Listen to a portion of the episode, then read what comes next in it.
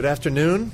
Um, in a country that boasts about all the cool medical technologies it creates and exports to the rest of the world, it may sound odd that the experts are worried about the quality of health care in the U.S., but a look at the evidence suggests that for all the money, or for all the times that we go to the doctor, for all the money that we spend on medical care, um, Americans receive the best care, o- the best available care, only about half of the time. And, it, and whether you have health insurance doesn't seem to make much of a difference. Uh, now, it's not that patients should always get what the experts say that they should, but the fact that Americans only get it half of the time suggests that, uh, or leads many to suspect, that quality is lower than it should be, and that we are, as the economists say, leaving money on the table. My name is Michael Cannon. I'm our Director of Health Policy Studies here at the Cato Institute, and I wanted to thank you all for coming here today um, to, uh, for this discussion about uh, one idea for improving quality, the quality of medical care and its application to one area of our healthcare sector. That idea is called pay for performance, but it's really a specific type of paying for performance where the insurer creates financial incentives um, uh, that encourage the provider of healthcare to provide high quality care.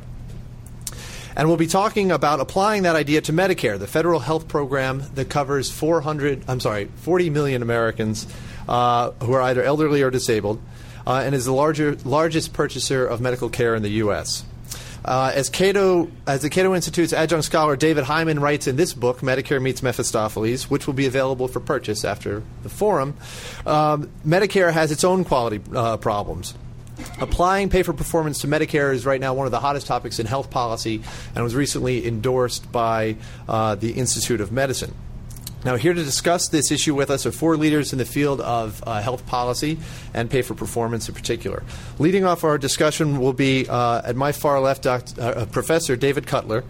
Professor Cutler is Otto Eckstein Professor of Applied Economics at Harvard University and served on the Council of Economic Advisors and the National Economic Council during the Clinton administration. And he is the author of Your Money or Your Life Strong Medicine for America's Healthcare System. Following Professor Cutler, we'll hear from Dr. Gail Wilensky, uh, Senior Fellow at Project Hope and a former administrator of the Medicare program. Uh, Dr. Wilensky is also the co chair of the Institute of Medicine committee that endorsed expanding pay for performance within the Medicare program. Then I'm going to jump back in with some of my thoughts on pay for performance in Medicare. And our final presenter will be Dr. Sandra Gadson. Uh, Dr. Gadson is the immediate past president of the National Medical Association and has been a leader in that group's efforts on pay for performance. Uh, Dr. Gadson is also a practicing nephrologist and the founder of the first freestanding dialysis center in northern Indiana. After Dr. Gadson concludes, we'll uh, take questions from the audience, and then I'll invite you all to join us upstairs in our winter garden for a reception. And uh, with that, I'll turn the lecture over to Dr. Cutler.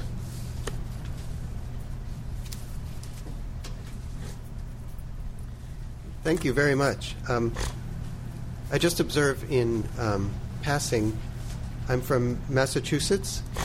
I worked on the Hillary Clinton health plan, and here I am at the Cato Institute. Forget about next week, the world has changed. I am told, uh, people used to say about here, about folks from Massachusetts, if you took all the people in Massachusetts and lined them up end to end, that would be a good thing.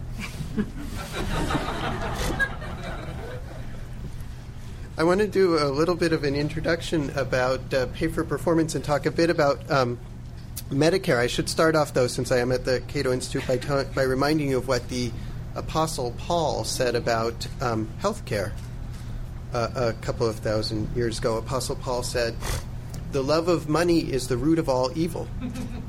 he was obviously a single payer fan. it turns out the great conservative voice in healthcare was George Bernard Shaw, who wrote, The lack of money is the root of all evil. or perhaps um, Ayn Rand had it right, so you think that money is the root of all evil. Have you ever under- wondered, have you ever asked what is the root of all money? So I want to. So let me let me dive in with two uh, with with um, a couple of observations. One is that um, medical care is incredibly hit or miss. Oftentimes it is great, and sometimes it is um, uh, it is awful. And but it is systematically it, it, systematically great and awful for in, in in some particular ways. It is great in that over time we develop lots of new ways of treating people, They're very expensive, but they're worth a lot to people. People like to live longer, healthier lives. If you ask people what do they want to spend their money on as we get to be a richer country, people say, I want to live. Um, I, I, have enough of the basics of life. I want to live a long time to enjoy them and, and the non uh, monetary aspects of life. Um, so we've had a fantastic um, growth of spending, all of which has contributed to the public welfare. And then, like um, the drunk at the bar, we have a few too many. So systematically, so in, on top of a great system, systematically we consume too much because we have a hard time saying when. And so, so the first um, error of medical care is not calling it quits soon enough. And I don't just mean at the end of life. I mean, take any medical condition. There are a bunch of things for that condition which are good. Maybe there's some pills, maybe there's a test or two. And then we do the test five times and we give seven uh, different kinds of pills. And um, we go looking for a few other things as well. So we spend a lot of money where, um, where we don't, where we don't um, particularly need to, even though at core what we're doing is very good. That happens to most everybody. It's more true about the insured than the uninsured, but it's by and large most everybody on the other side of the coin, the exact same people, while they're getting too much in some circumstances, are getting too little in other circumstances. Um, the same person who winds up um, when they have uh, chest pain um, getting several different kinds of stress tests and a few other sorts of things um, doesn't take diabetes medication regularly, doesn't take antihypertensive agents, doesn't um, exercise.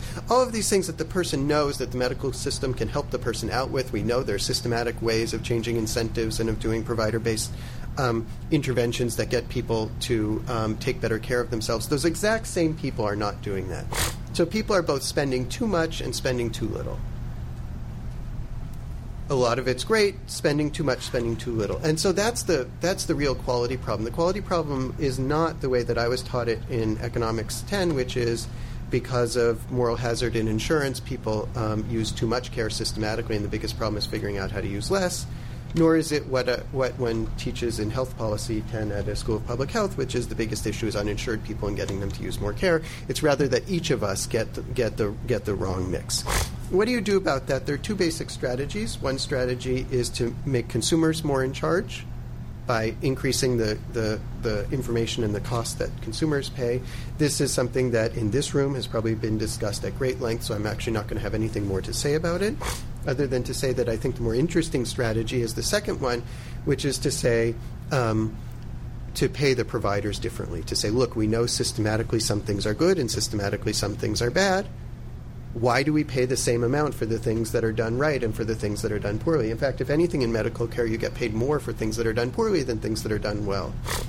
If you have a patient who comes into the hospital with um, congestive heart failure and you manage to get the patient infected, congratulations, you get more money. If you're the hospital. Now, you also bear additional costs, and it's probably not worth it, but still, you sort of ask yourself the question gee, when I go to buy a car, if the car doesn't work or it's broken, I don't actually give the auto dealer more money so that he can give me a better car, you sort of say, gee, if anything, I should pay less for it. But in medical care, the opposite is true. In fact, there are only two, econ- two industries in the entire economy I can think of where doing a better job doesn't result in more revenue.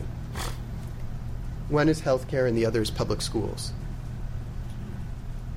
And there's a reason why we think of the quality in each of those as being relatively mixed. So, so the so so the basic tenet that I have, and I call it a tenet. It's it's uh, you know, as in healthcare, a lot of a lot of what people believe is religious belief. That is, they they, they, they because their theory tells them something, they accept it as true. And I want to try to avoid that here. Um, the, but the, the, the, the observation is that money drives a lot of what's done, and um, and therefore, if we did a better job of paying for good quality and not bad quality, we would wind up systematically with good quality and not bad quality. That means that we ought to measure um, performance and we ought to do payment on that basis writ large. Okay. I, as a statement, I, I, suspect that most of you will find that relatively unobjectionable. To the extent that people don't like it, it really has to do with can you actually measure it? Can you do it properly? Will you create as many problems by implementing something like that as you um, solve by doing it well? So, for example, if you're not measuring outcomes well, um, if let's say you're just paying doctors for selecting healthy patients, then you'll wind up with a medical system where healthy patients will find it easy to get access to care and sick patients will not. So the fundamental issue about this is not the idea that paying more for a good job is a bad idea. It's that paying more when you're not completely certain exactly what is a good job, um, you may live to regret it. And the truth is, we won't know that until we try it, and so that's partly brings up the issue of Medicare. I will just say, um, in talking about performance, there are a number of different dimensions to to performance. One one measure which we can come up with sometimes is actual clinical outcomes. For example, risk-adjusted mortality rates for a hospital who that's doing bypass surgery. In fact, a number of states, New York State, Massachusetts, Pennsylvania, New Jersey, um, and a couple of others, actually collect data on every patient who had bypass surgery in every hospital. They require reporting of the clinical risk characteristics for the patients, and then they come up with rankings about um, uh, about uh, how good the different uh, the different providers are, and then they release them the public knows a small amount, not a great deal about them. The local newspapers find out about them, the boards of directors find out about them, and they seem to get underperforming hospitals to improve somewhat. Bill Clinton had surgery in New York State. There are 32 hospitals in New York State. They're all ranked by the State Department of Health, with number one being the best and number two being the number 32 being the worst. President Clinton, former President Clinton, no doubt on the advice of his Cato Institute doctors, went to hospital number 32. They'd probably improved a bit since the rankings had uh, had come out. So that's one one possible measure. Um, we also know various process measures, things like if patients with um, uh, with diabetes uh, get their eyes examined once a year, you're more likely to spot blindness coming early on. If they get their extremities examined, you're more likely to be able to prevent amputations. Um, if they take their medications, their their cholesterol will be under better control, and their blood pressure and their their their blood sugar levels and so on. Um, so there are various process measures that we can come up with. One one of the things about as you get into process measures, it involves more about what the what the physician and the patient do rather than just what the doctor um, does. And so you have to decide where to draw the line in terms of we know that if a doctor, we know there are things a doctor can do to take to get a patient to take medication and to come in, but we also know that some of that's under the um, control of the patient as well, and so so it's it's it's a little bit of a difficult issue. But let me just just just note it and keep going. And then finally, we have measures of patient satisfaction. Did the patient actually enjoy the experience or not? Currently, the, the only use of these is at a very gross measure. If a surgeon is really bad, he or she might be um, uh, thrown out of the medical club, although that's, that's very um, strict. Some insurers might not cover uh, institutions that are not great, but that's again very loose. The net impact is basically the, the playing field is open to virtually all providers, increasingly so since managed care has deteriorated. So there's relatively little incentive to um, uh, to uh, to to uh, to really work on quality, and we find that the quality record is haphazard and remains haphazard. So. Um, uh, so it uh, seems to me obvious we should do something. Then, then the question is why Medicare? Why should Medicare do something? And let me just, I just want to make a couple of observations. One observation is that changing quality in medical care has an enormous fixed cost. So if you want a doctor to um, let's say, treat diabetic patients better, it probably involves a computer system where he or she can track what's going on. It involves special nurses who will coordinate with the patients about routine matters. It involves making sure that when the patient has gone to a specialist, the results actually come back somewhere. So there's a very big fixed cost in improving quality. That means that it's going to be very hard for a small segment of the market to do it well. So if you think about an insurer with 20% of the population, roughly five insurers in a town, including Medicare and Medicaid, deciding to pay 20% more to doctors who do a good job taking care of diabetics, that would be a 4% increase in revenue. That's not enough to motivate someone to completely change the nature of the practice.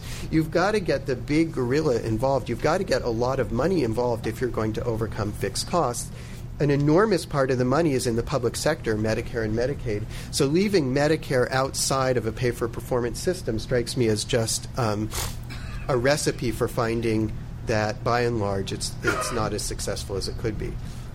We have to balance, obviously, the potential for um, harmful outcomes, but, it's, but it strikes me that if one says um, off the bat no to having the biggest single payer in the system, um, that's almost like saying you, you want to set it up so that the odds of success are you know 10% or less. So that's one um, uh, that's uh, that's that's one observation. It's sort of compounded by the fact that every insurer has an incentive to free ride off other insurers paying for the computer system, since all the patients would benefit from that. The second th- point, the second observation I would note is that I think of pay for performance as one part of a comprehensive strategy for um, healthcare reform, not as the sole thing you would do. And I think about um, two other parts as being important. First is information on who's doing what well and who's not doing it well. And no, no, no health reform system, whether you believe in demand side incentives or supply side incentives, is going to go very far unless you get that information base out there. That's again something where Medicare has been leery, but it but it could be a big part of the of the solution. Um, and then the third uh, leg of the stool would be information technology and um, wiring up the medical system, um, making um, making uh, uh, making it be so that we can actually see what's going on and uh, and pay on that basis. So so so that so the second point I want to make is that one should not think of pay for performance in isolation or even in opposition to some of the other things that people talk about. Then the final point I would make is just a question of um, how would you um, uh, pay for it. And th- this is probably a bit further afield than we want to go. Um, but there is actually an obvious source of money, which is that under current um, Medicare forecasts, payments to physicians are expected to fall by about 5% a year, or rather, prices to physicians are expected to fall by about 5% a year, because we have the sustainable growth rate, or as we in Massachusetts uh, outside of the Beltway call it, the unsustainable growth rate, that says that when volume of procedures and services goes up, we pay doctors less, Heck, if we keep running this forward, in no time at all, doctors will be paying us to treat Medicare patients. Um, and so it's clear that, that's, that we're not going to reduce the payments by 25% over the next five years. We're going to increase them. And my thought is why, accre- why increase them across the board the way we always do and get the same outcomes we always get? Why not do something more innovative that says, look, we'll increase the payments if you're doing the right job? I just want to end on two thoughts. One thought is maybe it can't be done. Maybe pay for performance, performance measurement is too hard in which case we'll learn that, but we're only going to learn that if we experiment. And I'm a little bit concerned that if we experiment without any big payers involved, all we're going to learn is that you do small things, you get small answers, and that's not going to be very effective. The second point I want to make is particular about Medicare that um, Medicare used to be a leader in health system change. Back in the early 1980s, Medicare um, developed, pioneered DRGs, and the private sector followed. And there were some parts of it that were bad, but by and large, I think most people were, were happy with what went along. It was clearly the right thing to do moving in that direction. I think at the broad level, most people would agree that moving in the direction of performance based payment at some level is, is the right thing to do. And since the early 1980s, Medicare has become, in many ways, a laggard and a drag on innovation going on in the rest of the medical sector. It would be nice to bring Medicare up to where the rest of the medical sector is again, so that one's not always fighting against um, against uh, against the, the big gorilla that's out there. Um, so that's where I wanted to open things up, and I know the the, the, the subsequent panelists will talk will, will talk a bit more about Medicare and um, hopefully stimulate some debate. Thank you.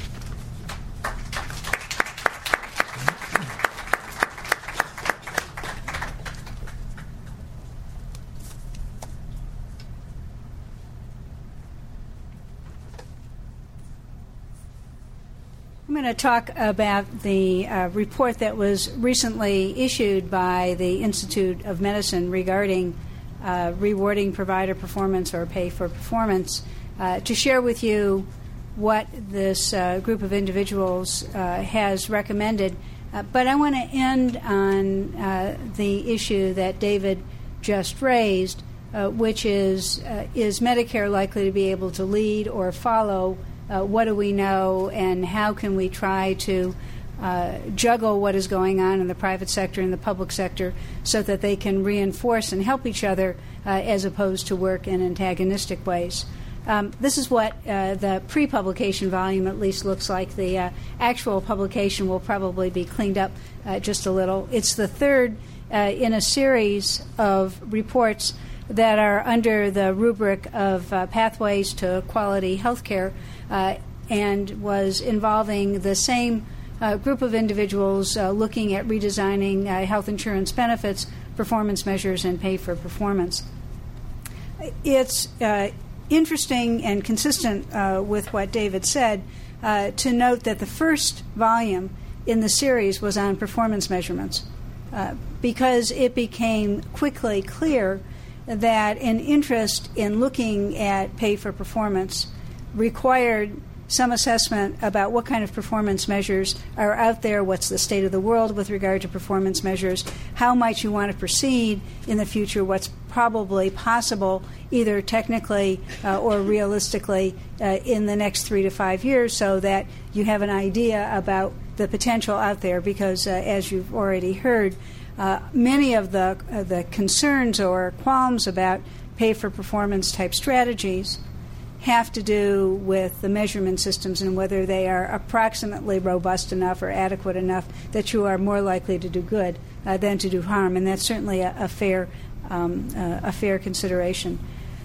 However, when it comes to Medicare, it seems to me that you could really say that the incentives have basically gotten it wrong for the last 20 years. Improved over what was previously there. That is, it is fair to say that moving to a bundled payment like DRGs, where you have a single payment for a discharge, made much more sense than paying on a daily basis when you know that le- later days had declining marginal cost, so that at least you could encourage some efficiency. Uh, but that as a reward system for the institutions or the clinicians who do it well, do it right the first time, and provide the kind of services their patients want, uh, Medicare has certainly not gotten it right. Somebody who ran the program, who's chaired two congressional commissions on uh, Medicare, I feel like I'm at least as entitled to say we've gotten it wrong over this last period. Now, it's not that people haven't thought that there was something fundamentally amiss, but as you well know, the way that pricing is set up under Medicare is determined legislatively through the Congress under an administered pricing system. Uh, and the basic way it works is first in class, best in class get paid exactly the same amount. You have further the perverse incentives that David alluded to, which is if you don't do a very good job, have complications, need to readmit people, or basically clean up your mistakes, you get paid more. If you spend a little extra time with your patients, practice in a conservative manner, have good outcomes, you financially suffer. For most economists, this is not really the kind of system that you'd like to see in place, nor, when you look around the country, is it the kind of reimbursement system that you would normally see elsewhere, where first year uh, those with great experience, those with good outcomes, those with poor outcomes, uh, all are paid the same. Once you make some adjustments for cost of living, uh, if you're a hospital, whether you have a teaching program uh, or not, uh, which is designed to reflect some cost differences experienced. No allowance or adjustment for those who get the best clinical outcomes. Now, if you get one of these bundled payments, and that means hospitals and uh, nursing homes to an extent and home care to an extent, you at least can uh, receive some benefit by being efficient if you can do better than the average. If you're a physician, you actually don't even have that possibility because the fee schedule is very disaggregated some 7,000 plus codes on a system that goes up to uh, 9,000 or so CPT codes. Now, I'm mentioning this because while I was quite uh, daunted by the difficulty that it will be to change the reimbursement system so that it properly uh, is designed as a pay for performance system, when I would get really defre- depressed or frustrated about all of the change that would be needed to occur, I'd think about where we are now. Uh, and it was relative to that, it was hard to imagine not being able to do a better job if you did it carefully, if you phased it in, if you had a number uh, of, uh, uh of um, uh, ways to try to modify unintended consequences. What we are doing now, where best in class, worst in class, exactly the same amount. It makes so little sense that it encouraged me and I think our group uh, to go forward. One of the primary uh, conclusions uh, of the report is that the Medicare payment system, as it is currently configured, is fundamentally broken. Uh, we are not encouraging high quality, efficient, patient centered care. Uh, and that is a fundamental problem, nor is it ever going to change uh, if we don't make some significant changes to how uh, Medicare reimbursement occurs. Um, in coming up with a uh, set of, of, recommendations, This was a group that was made up uh, in the subcommittee of half of the people who were on a full committee and, and half of the people who were asked to come join to uh, help opine on these uh, issues, um, and then a, a set of reviewers. It obviously is not constructed to be broadly reflective uh, of what the world thinks about these issues, but at least to get a significant mix of people uh, who are physicians, uh, from the payer world, from hospital administrator, those of us who are policy analysts, uh, who've been in government, who've not been in, uh, in government, uh, to try to um, be able to reflect all of the views and insights on this. So let me share with you now some of the the recommendations. It starts by acknowledging of all the kinds of problems that we know exist with the healthcare system, where we spend a lot of money uh, but find uh, that there are real problems in terms of both patient safety and people getting the clinically appropriate care most, uh, yet alone, all of the time. Uh, changing the reimbursement system is not a panacea. This is not the only kind of a change that needs to occur, but it's an important change. And of course, for an economist, you don't really need to spend a lot of time saying uh, information is important, systems are important, making sure we uh, don't have unhelpful uh, drivers like uh, liability uh, out there is important. Uh, but incentives count too, and that's where we're focusing on this. First thing is use a phased in approach. Uh, we recognize that there is a lot of change that needs to occur, uh, and it ought to occur in steps. Second thing, and this is an issue that came up uh, particularly from the provider community, which is by and large use existing funds, set aside an amount that looks like it will begin to make some difference except in the case for physicians, for the reasons that David already uh, indicated, that physicians are scheduled under current law to basically be facing 4 or 5 percent reductions in prices for the next four or five years. Uh, you're going to have to put more money uh, into the pool to respond to that. Now, it's important to understand that while physicians have gotten very small price increases, over the last four or five years. One year, the actual was reduction. Uh, in the other four previous years, there have been very small changes. It's not like spending isn't growing up by gangbusters. Uh, in the year in which prices went up 1.5%, spending under Part B went up 15%. But it's all the more frustrating because, again, the most conservatively practicing physicians, the most aggressive physicians, the physicians that have good clinical outcomes and pay attention to their patients and respond in appropriate ways get paid exactly the same amount. In fact, you can say they actually, the ones who are the ones you would like to reward the most, actually get penalized the most. They get the same fee reductions everybody else does, uh, and no way to be rewarded for the kinds of positive impacts uh, that they're doing. So we recognize need to phase in in general, when it comes to hospitals and uh, renal dialysis and home care, we think there's enough money that's going in each year into the healthcare system. Special problems for uh, physicians, and, and we want to uh, acknowledge that. Um, we want to start uh, with provider specific pools because that's how best to try to respond. So, a pool for physicians, a pool for hospitals, pool for nursing homes. Uh, that means you're not taking away from, you're redistributing money uh, in terms of some increment. Uh, we're thinking basically of a couple percentage points, uh, what may well be the update, but not necessarily. Uh, in terms of Medicare payment.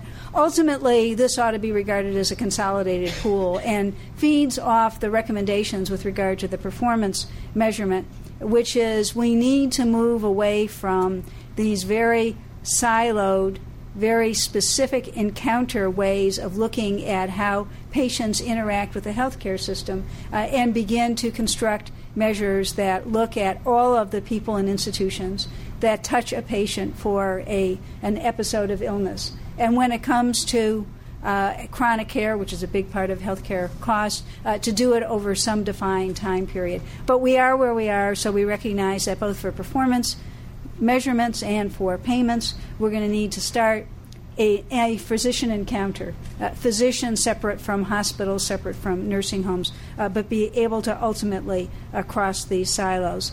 Um, we need to make sure that it's not just efficiency that's rewarded, not just quality uh, that's rewarded. If you think uh, these three areas patient centeredness, quality, and efficiency are important, you better reward for all three, or don't be surprised when you drive the system uh, only to one direction. All the docs uh, on the group were worried, uh, and nurses and other clinicians were worried that we would only reward for efficiency. All the economists said all the attention has been on having quality measurements. We're worried you're only going to reward on quality and drive up spending yet more. Uh, the point really is you really need to reward on those things that you want to encourage. Initially, you need to recognize it's both improvement and attainment. Uh, those that do very well, but you need to be able to reward for improvement. Ultimately, we would like to have the improvement get a little less of a weight, uh, and we would hope that the very bottom tier uh, gets forced up over time or forced out. Whether or not there will be the political will to do that uh, is a, another discussion. Uh, it's important to start uh, rewarding uh, the reporting of quality information. I have to admit, I've had somewhat of a change of heart. initially, when the Medicare managed the Medicare modernization uh, bill was passed in 2003, which gave hospitals uh, a monetary incentive for rewarding uh, quality data. My attitude is you can give them incentive. You want to get money from Medicare, report the quality data. Uh, don't give them more. But I have to admit that the numbers uh, pre the incentive uh, were running a little under 50%, and now it's about 98.5%. So if we've waited this long, two more years won't hurt. Have the initial uh, incentive be to report quality information and then move to actually rewarding uh, for performance. Uh, but I'll uh, concede to starting there. Um, we need to make sure the information is transparent and publicly available. Uh, this is important so that physicians in hospitals and nursing homes know how they stack up but patients need to know so they can make good decisions. Other payers need to be able to know as well. Having data uh, very transparent uh, is extremely important. We want to try to get all providers who are participating in Medicare to be able to do this, and it means being sensitive that some groups are much farther along than other groups. Uh, MedPAC had reported in their pay for performance that hospitals, uh, renal dialysis, uh, home care, managed care plans are pretty much ready to go now. Physicians are uh, in a little more delicate state. Some physician groups have been very forward thinking in trying to do measurements and actually push uh, their own quality and outcomes data. Society for Thoracic Surgeons has been very aggressive in this area. The American College of Cardiology has been quite active. Some areas of medicine have basically been pretending that all of this will go away if they ignore it long enough. Uh, they're going to need a little more time. Our recommendation is develop for three years the reporting of measures. Uh, give time to have interaction between physicians uh, and the government in terms of having this reporting, then assess whether it's time to go uh, forward in a mandatory type of way. Um, HIT is important, but we would like to not have this uh, health information systems. Uh, we want to make sure that health information systems are not used to hold hostage pay for performance. We think when you're paying in this way, rewarding for clinical outcome, and as this becomes a much more prevalent part uh, of the reimbursement, you will have a lot of incentive to adopt the kinds of systems like health information technology that will allow you uh, to more easily report this information we're very nervous about having movement on one uh, determine the movement on other. Uh, and then finally, something called active learning. Uh, and that is the realization that we are going to be learning a lot as we go along. We're going to have to allow for adjustments. We're going to have to make those adjustments. Um, I'm almost out of time, but let me just share a couple observations uh, on this. Where can Medicare lead and where can Medicare follow? Medicare can do a lot with regard to the development of these measures uh, sponsoring groups outside of government to do this work, disseminating information. I think it may be able, uh, because of the pressure on physicians, to use the quid pro quo of if we are going to bail out physicians from the current co- congressionally created problem, uh, we want something in return, and this is the return we want. In general, it's my observation that government can do least well payment paying uh, groups differentially. And so I'd like to qualify what David said by pointing out that DRGs and RBRVS, the way we pay hospitals and the way we pay physicians, for those of you who are not healthcare aficionados, are pseudoscience to make it look like it's scientifically determined. But the upshot is once you make the adjustments for cost of living, and whether you're an academic uh, teaching center uh, or the share of labor or whatever, everybody's paid exactly the same, which is a great source of comfort to government. By nature, this type of system is going to mean paying differentially what is nominally the same service provided at different quality or efficiency levels. And that's going to be much tougher for government if it's not being done also in the private sector. Now, fortunately, the private sector is bailing out government in this because there are over a hundred pay for performance experiments that are going out in the, on in the private sector right now. Some very interesting and very innovative. So this jockeying back and forth about where can the government lead, where can Medicare lead in particular, which is important because it can drive a lot of change. It's a big payer. You can't ignore the 800 pound gorilla. But recognizing that for government to do this, if it's not becoming a well accepted and used type of system in the private sector is going to be very difficult. And oh, yeah, we do recognize, by the way, we're going to drive the physicians and hospitals bonkers if we can't come up with the same system, at least for measurement, not necessarily for, for payment but at least for measurement. So that's one more argument for going forward together in this. Thank you.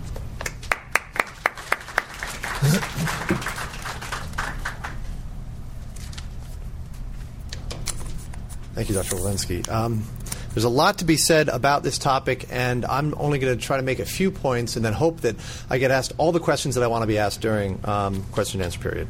Um, it's a tricky thing for someone, uh, for anyone, to define quality for anyone other than themselves. And uh, it's true that uh, patients usually don't know what the evidence has to say about what types of medical care produce the greatest health gains. So obviously, there's uh, there's some role for experts to be uh, to be uh, helping um, uh, promote quality care. But at the same time, um, the patient and her doctor usually know things that the expert does not. So even when the evidence is pointing in one direction, the patient and their doctor and her doctor may have information that's pointing in another. Uh, to paraphrase Mary Tinetti of Yale Medical School, sometimes doctors are right to deviate from what the experts say is best uh, based on their knowledge of a patient's characteristics or preferences. And it's really hard to distinguish the appropriate deviations from the inappropriate deviations. Now, having said that, I come here today not to bury pay for performance, but to save it. I don't. Uh, my aim is not to stop pay for performance from being introduced into Medicare, but really to stop Medicare from being introduced into pay for performance. Um, and uh, to that end, I want to argue three things. First, that pay for performance is most likely to improve the quality of care for seniors if we employ a diversity of approaches from which seniors are able to choose. Second, uh, that pay for performance is likely to end up costing us money and even harming seniors uh, if it is run by uh, Medicare itself. And third, uh, that uh, if we're serious about improving quality, we really need to expand our understanding of what pay for performance is and how to pay for performance. So let me begin by explaining uh, one way that a pay for performance can, program can pre- create a perverse incentive that could reduce the quality of care or access to care for, for some patients. Suppose an insurer wants to make sure that uh, patients who have suffered heart attacks get beta blockers. This is a common pay for performance uh, measure um, for which private insurers are trying to uh, reward doctors. Uh, because uh, beta blockers are proven, they're proven to increase survival after heart attacks.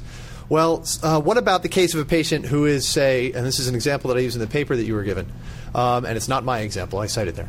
a patient who's, who's 73 years old, She's already on 11 different medications, and every time she uh, takes a beta blocker, she feels dizzy, she feels weak, uh, which is a, a, a, a, sometimes side effect of, of uh, beta blockers. Now, that patient decides that she would rather face the, the small added risk of having a second heart attack in the next uh, decade. Um, she would rather face that risk than have to feel this way all the time. Um, here, that pay, the pay for performance incentive that encourages the doctor to uh, prescribe that beta blocker for her uh, creates a perverse incentive for the physician uh, to uh, administer what is undoubtedly low quality care, what the, you know something that the patient feels makes uh, would leave her worse off. Now, these conflicts between what the evidence recommends and what is in the interest of uh, patients are actually more likely to occur in Medicare. There are a couple of reasons for that. One of them is that uh, Medicare patients are more likely to have these uh, uh comorbidities or multiple illnesses. Um, yeah, and Yet, most evidence based recommendations are based on studies that don't take those sorts of comorbidities into account. So, one doctor that uh, uh, follows uh, the clinical practice guidelines for every comorbidity the patient ha- comorbidity that a patient has can end up making multiple prescriptions uh, for the same patient. They, that patient could end up on an 11 drug regimen, uh, which increases the likelihood that uh, one of those uh, drugs is going to provide negative benefit for her, and also increases the likelihood of uh, adverse drug interactions. Um, so, a pay for performance system for uh, seniors, I'm sorry, so penalizing providers for, for, for deviating from uh, clinical practice guidelines for each one of those comorbidities. Um, effectively, um, for providing high quality care for such patients, could also create access problems for, for those patients. If, uh, if it becomes a financial liability for the provider to see those kinds of patients, uh, you can expect, uh, uh we can expect the providers may try to avoid such patients. And there are other examples of um, pay for performance financial incentives in, uh, that uh, would encourage providers to turn some patients into what one observer refers to as medical hot potatoes. Now, this is none of this is to uh, meant to say that pay for performance is a bad idea for seniors. I think that it can do a lot of good to improve the quality of care for many seniors. But it does suggest that when a third party uh, is trying to determine quality for a broad uh, and diverse group of patients, there are going to be outliers who don't fit that definition. And those outliers should have the option of opting out of uh, this pay for performance program particularly when the incentives that create uh, uh, the, those when when the financial incentives that create that uh, perverse incentive for physicians to provide them low quality care is completely opaque to the patient. These financial incentives, uh, uh, the, the, patient may not even be aware of the financial incentives and probably isn't aware of the financial incentives that the provider faces. Um, now, in traditional Medicare, however, that that would be impo- uh, near impossible for uh, many uh, uh, patients to opt out of a pay for performance program. If we have a pay for performance program that's administered by the Centers for Medicare and Medicare Services. Um, Seniors can obtain uh, Medicare coverage in basically two ways. There's the traditional Medicare program, which covers about 37 million seniors. Uh, then there's the Medicare Advantage program, which covers the rest, about 7 million, I think. Um, now, not all seniors have access to a Medicare Advantage plan. Uh, so, those seniors who, uh, so if Medicare adopts and administers a pay for performance program, those seniors who are harmed by these sorts of perverse incentives, uh, many of them would not be able to opt out of the traditional Medicare program and into a Medicare Advantage plan. Moreover, even if they could opt out of the traditional Medicare plan and go for a Medicare Advantage plan, um, it's likely that those plans are going to adopt the very pay for performance system that Medicare administers. Why would one of those uh, private insurers that contracts with Medicare to provide uh, Medicare benefits through Medicare Advantage, why would they undertake the extra expense of uh, developing their own pay for performance system um, uh, when Medicare is going to do that for them? Um, uh, and we'd likely see the same thing in the private. Uh, I'm sorry, the the the non-medic the uh, in health insurance plans for non-elderly citizens. So. A better option, I would argue, would be instead to allow pay for performance into Medicare, but to confine it to those Medicare Advantage plans, where you have different private insurers contracting with Medicare to provide benefits, and where they can experiment with their own pay for performance programs. Um, through a process of trial and error, they'll be able to learn from each other's successes and failures.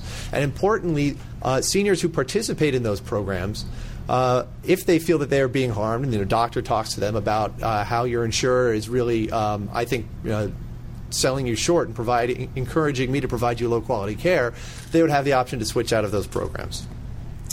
Um, we don't know what sorts of pay for performance tools work best. We don't know where pay for performance will create uh, these perverse incentives, although we have some idea. We have precious little information about how much pay for performance programs cost. And we have almost no evidence that they even work. And therefore, we have no way of evaluating whether provider focused financial incentives administered by a third party, uh, by third party insurers, will produce the quality gains that are worth, worth the added cost of administering these programs. It's really uh, sort of an emperor. The emperor has no clothes moment when we uh, when you stop to consider how little we know about how these programs work and um, about how well they work, and how little we know about how much they cost. Uh, we, we, there's uh, there's very little data on either of these issues, and yet a lot of people want um, uh, Medicare uh, to run whole hog into the uh, into pay for performance. Now, the Institute of Medicine uh, report does not suggest that, um, but there are those uh, who do want uh, Medicare to um, uh, to make an even bigger push uh, for pay for performance. So, for these and other reasons, I think it's important that Medicare take the cautious approach of limiting pay for performance to private Medicare Advantage plans, where it'll continue to benefit from the learning process that it's seen so far. Now, all the unknowns that we uh, face uh, about pay for performance bring me to my final point, which is that if we're serious about improving quality, we have to expand what is our understanding of pay for performance. When seniors enter the marketplace, uh, the medical marketplace, to purchase either health care or to purchase uh, uh, uh, coverage, they're largely spending someone else's money. That reduces the incentive of every senior to demand quality, either from their health plan or from a provider, because no one spends someone else's money as carefully as they spend their own. No one demands as much information about quality when it's someone else's money as, as when uh, they're spending their own money. And the pursuit of quality, the pursuit of quality medical care for seniors, I think, has to go beyond the idea of having a third-party payer decide what constitutes quality, to consideration of reforms that give seniors one, ownership over the money that's at stake, and therefore, two, um, a much greater incentive to demand quality than they have today. Managed care failed in its pursuit to contain costs, I, I would argue, because it failed to enlist patients in the effort. And I would hate to see it pay for performance uh, suffer the same death. Thanks. Uh, uh, sorry, suffer the same death, but suffer the same setbacks. Thank you.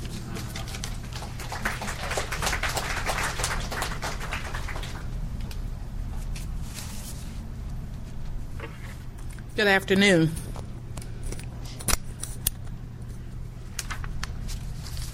Trying to get this mic. I think I have it here. I am Sandra Gadson. I am immediate past president of the National Medical Association. First, let me thank uh, Mr. Cannon and the staff at uh, Cato Institute for an outstanding uh, symposium that talks about pay for performance. I am now actually the chair of the task force that is dealing with pay for performance, and it's been uh, really a burning issue within the National Medical Association uh, ever since I guess it came hot off the press back in 04, perhaps even prior to that. We have, the, as you know, the National Medical Association is the oldest uh, African American health uh, care organization in this country. Uh, it represents over 35,000 African American physicians and the patients that they serve. So there's a great concern with regards to pay for performance. And being a practicing physician, um, we saw it, we see it from another angle, and perhaps in the uh, question and answer period, I will talk about that because I'm a nephrologist, take care of people on dialysis, so I see patients at the end of the spectrum. So if we had perhaps better preventive care, I wouldn't see as many patients at the end of the spectrum. And I don't think we really address that when we talk about health care and healthcare delivery. The NMA remains committed to the highest quality care for all patients and to the optimal delivery of such care under all circumstances. Quality improvement is an important goal for our nation's healthcare system, and that's what we've been, been talking about today. But policy initiatives designed to achieve this goal have to carefully scrutinize their potential effect on minority populations, the underserved population, the uninsured population, and of course, uh, the Medicare population. In this regard, pay for performance is a carrot and a stick concept that brings cause for concern. In its evolving form, it offers bonuses for high performers while tightening the purse string for everybody else. This may be a viable approach for improving the quality of widgets produced in a factory. But it will certainly play out very differently when dealing with patients, particularly the populations with the highest rates of morbidity and mortality in this country. I want to share just a few uh, points before I talk about the system of pay for performance. A cursory comparison of black and white populations shows that these groups bring substantially different health profiles to the clinical spectrum. Significant racial disparities exist in health status, health system quality and access, healthcare utilization, as well as patient compliance. Let me just mention that in terms of disparities, black Americans lead the nation in 12 of the top 15 leading causes of death. That includes heart disease, cancer, diabetes, and kidney disease. When we look further, we look at the racial disparities among the uninsured. In 2004, there was one out of every three Hispanics and one out of every five blacks compared to one out of every 10 whites who was uninsured. The uninsured had worse health and higher morbidity compared to the insured. The uninsured are also more likely to forego needed care and obtain inadequate care for even the most serious illnesses, including end stage renal disease, hypertension, diabetes, and cancer. The uninsured are also less likely to receive preventive services such as screening for breast, cervical, colorectal cancers, and many of the other issues that uh, prevail. We are concerned, therefore, when we, we believe in the health care safety net, and obviously Medicare is one of those, but we are concerned with regards to the pay for performance framework that it should take in mind the millions of the individuals that will be affected by a pay for performance system. First, the scientific and clinical data that constitutes the evidence base by which performance is measured should be compiled across diverse populations. In other words, case mix adjustment is a more efficient means of ensuring that physicians who see patients with greater disease burdens are not unfairly compensated relative to physicians who see healthier patients.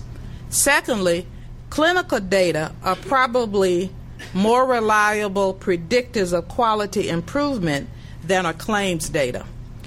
Pay for performance framework should therefore rely more heavily on the former.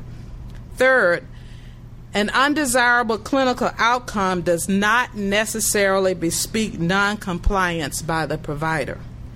Reimbursement mechanisms should reflect the reality that physicians in smaller practices are more likely to be inversely impacted by larger numbers of non compliant patients, and non compliance should be appropriately attributed.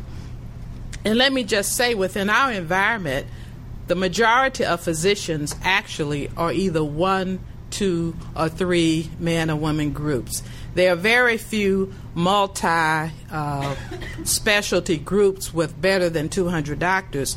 And I think one of the issues that concerned NMA, AMA as well, is that when the initial programs were started and the pilot programs, if you will, were started, they were geared toward better than 200 doctor groups in parts of Wisconsin, suburbs of St. Louis, Raleigh, Durham area. And these were in Ann Arbor, I think, was another area. And I, I singled those out because they were huge multi specialty groups who had all the information technology, et cetera. So, of course, when you look at that, if I can go into a, a building and I can get everything that I need done in one stop shopping, then yeah, I probably will have better outcomes than if I've got to run all over town or go from the doctor's office to the hospital to get lab work and et cetera done. So these were concerns when we looked at the whole makeup of how pay for performance was being designed, that it did not include those doctors who are private, uh, single, uh, well, I should say solo practitioners, or who are in two or three man groups. The design, implementation, and evaluation of pay for performance framework should include practicing physicians with expertise in working among populations that suffer, suffer the ill effects of ethnic and racial health disparities. The NMA has recommended, therefore, that cultural competency standards be established as a major component of any pay for performance framework. We also say that pay for performance frameworks and the current sustainable growth rate cannot coexist. SGR must be repealed if pay for performance is to have any chance of sustained success. Pay for performance reporting requirements must be voluntary in the preliminary stage. Requiring providers to report on quality measures while they are still in their infancy further compounds the challenge of systematic data collection. Health information technology is vital to this process. There must be a national commitment to providing financial and technical assistance to America's healthcare providers in order to facilitate the transition into the digital age.